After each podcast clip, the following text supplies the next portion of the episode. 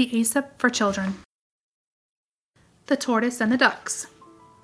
The tortoise, you know, carries his house on his back. No matter how hard he tries, he cannot leave home. They say that Jupiter punished him so because he was such a lazy stay at home that he would not go to Jupiter's wedding, even when especially invited.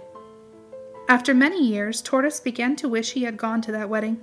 When he saw how gaily the birds flew about and how the hare and the chipmunk and all the other animals ran nimbly by, always eager to see everything there was to be seen, the tortoise felt very sad and discontented.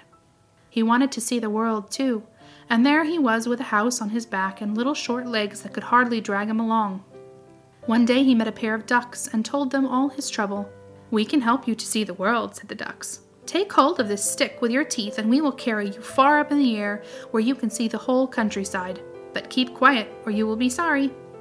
The tortoise was very glad indeed. He seized the stick firmly with his teeth, and the two ducks took hold of it one on each end, and away they sailed up toward the clouds.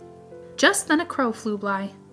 He was very much astonished at the strange sight, and cried, This must surely be the king of tortoises.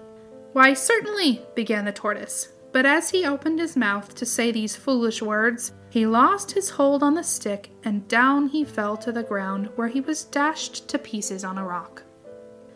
Foolish curiosity and vanity often lead to misfortune.